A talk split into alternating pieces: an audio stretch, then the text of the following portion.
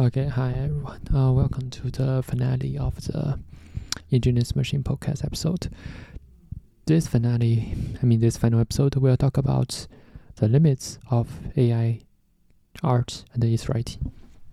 So, I mean, based on the previous episodes, we basically talk about, you know, what is a generative AI and its AI art and write drawing and its ethnical issues. And um, now finally we come to the final one, which is limitation. And uh, and so basically the generative AI, as I saying before, is a kind of the you know a bot that you prompt something like you type your words and you type your you know your descriptions and once again image or photos will come. I mean, an image or, or sentences will come. So speaking of you know its its you know benefits, uh, definitely will you know generate uh, productivity, right? Also increase working efficiencies, particularly for I would say non-creative writings, right? Like a business writing, right? And uh, that's why you may say why ChatGPT, you know, it's being uh, widely used in white collar offices because most of writings are not just you know creative writings, but they are more uh, say the usual writings. So which you know GPT ChatGPT actually has quotable you know uh, vocabulary, grammars, and uh, accuracies. Even though sometimes still lacks you know the sources of truth, so people needs to give a fact check and uh, edit it a little bit.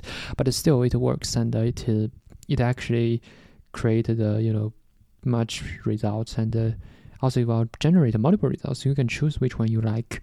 So it's uh, so it's already uh, you know it's a changing time in fact, and uh, of course it will also you know make the engagement between human and machine more easily, you know because unlike you know the real physical robot machine, right?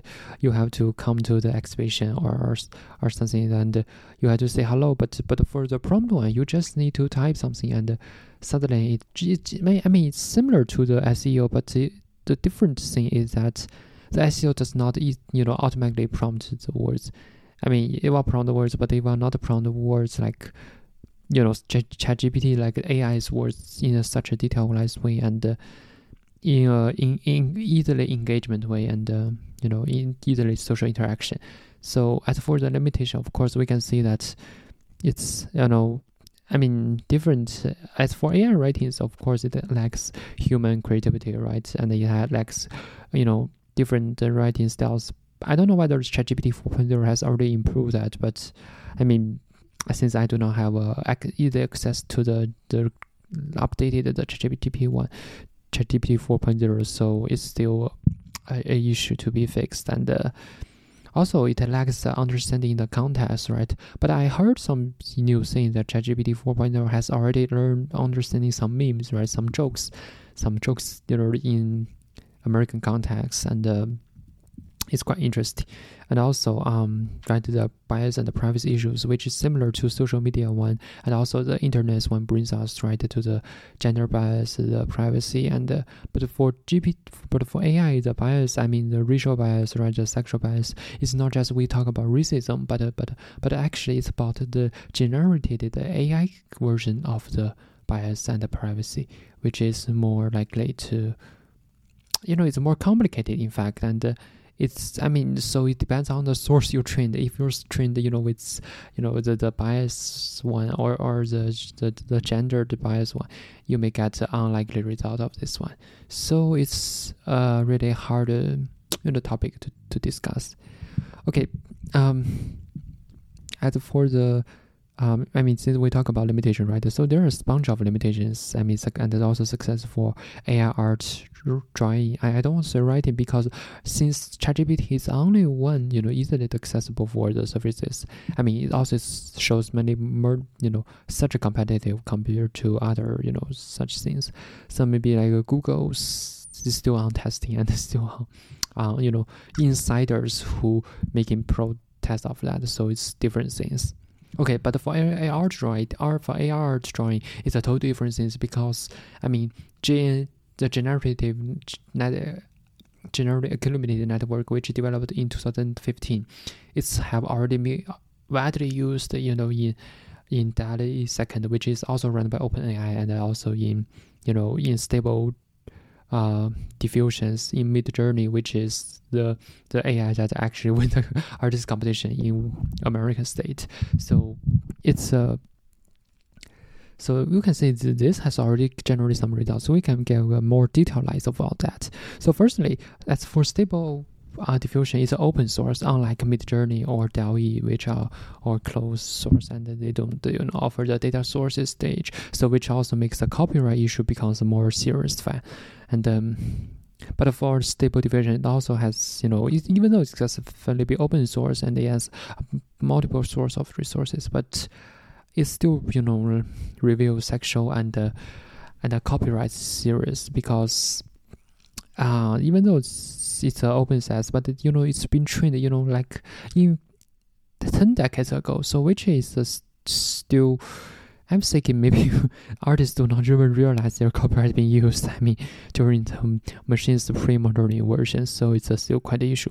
As for the Midjourney, it's a text-to-image you know source, so and it's not open source, but uh, of course, as, as, I mean, similar to Stable Diffusion, it also you know reveals the sexual and uh, you know gender bias and also the um, privacy issues. In fact, and um, as for DALL-E second, DALL-E 2 actually is a violent sexual, actually it provides violent sexual bias images more, and you know, and more than because because I mean it's similar to the um, you know Midjourneys. It's not an open source machine, and uh, sometimes people finding that it's once you're trying to make it portray a you know a, a human portrait, the human body distortion is distorted, distorted, and the face is unrecognizable.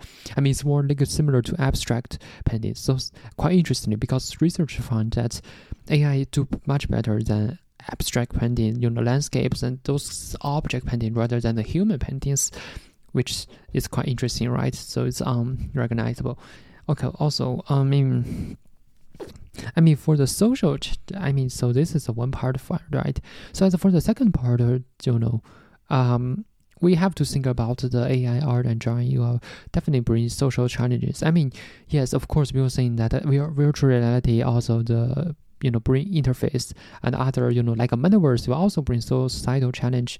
But uh, I mean, at least from my um you know limited research, I was thinking that maybe the real turning point is AI revolution rather than you know metaverse because metaverse is still a long going issue. It still requires you know the mass use of the virtual reality and the much advanced network and also a, environment, a kind of environment, also the kind of the accessibility for you know, all people comes to the virtual power you know paradise or so-called paradise you know just just leave it and that's also but uh, you know some people are still working on that and uh, as for the virtual reality one of course it's it's been already used right in education so we can see it's in 3d you know educations you, you know and particularly in pandemic, right, uses some museums they also use virtual realities and also, you know, games, right? You actually games are the I would say catalyst for virtual reality and also the engine for virtual reality, also movies, right?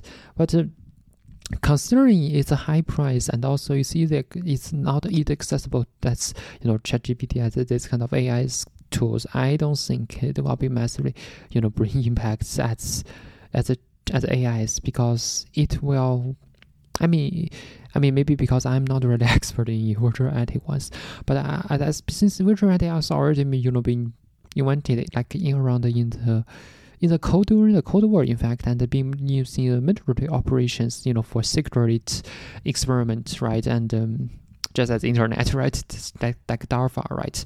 And um, so after the Cold War ended, and the virtual reality becomes a thing. And anyway, so it's a little bit digression. But as we return to the word, I mean, to the AI's are enjoying, as for societal changes, of course, you see since the Midjourneys are AI art programs already helps one get you know a trophy in the state competition. You know the Space Opera Center, which is a France name, but I cannot pronounce it. So since I do not know how to pronounce it in French, so there's a website called "Have I Been Trained?" You know, for some artists, they they suddenly realize that oh my god, maybe their copyrights, their artworks are already been trained for you know famous AI art programs, and those AIs actually create better works, and but based on their own own artworks. So there's a protest on that, and and on movement on no AI artworks, and they think that they should put laws and make watermarks on AI art, but um we, we still do not know whether I mean, and also the social bias, right? The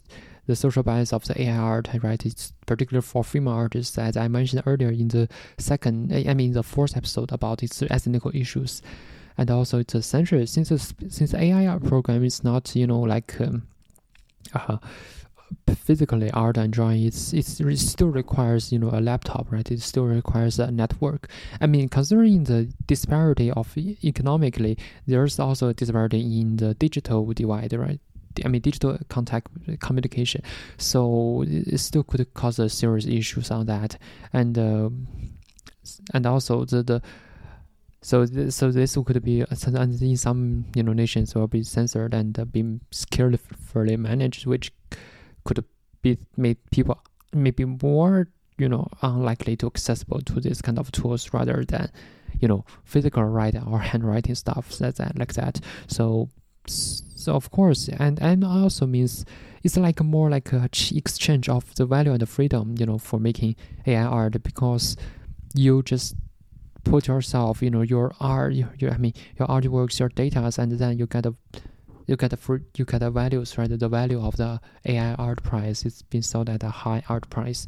And um, but as for the you know human artists right their values and their freedoms may suddenly you know unconsciously be deprived and be stole so it's uh so as also but what interesting point is that we see a societal change because it may be the first time that, or maybe it's not the first time, but uh, but similar to the photography, right? It's like David Hockney, he, he mentioned in his, I mean, artworks that saying that. Uh, even before the photographies, you know, Renaissance artists, they actually kind of developed similar to photography like technology to use that to make a, you know, to to reflect sunlight to make a introspection retrospective of the of the art styles. But as for the AI art, of course, you will.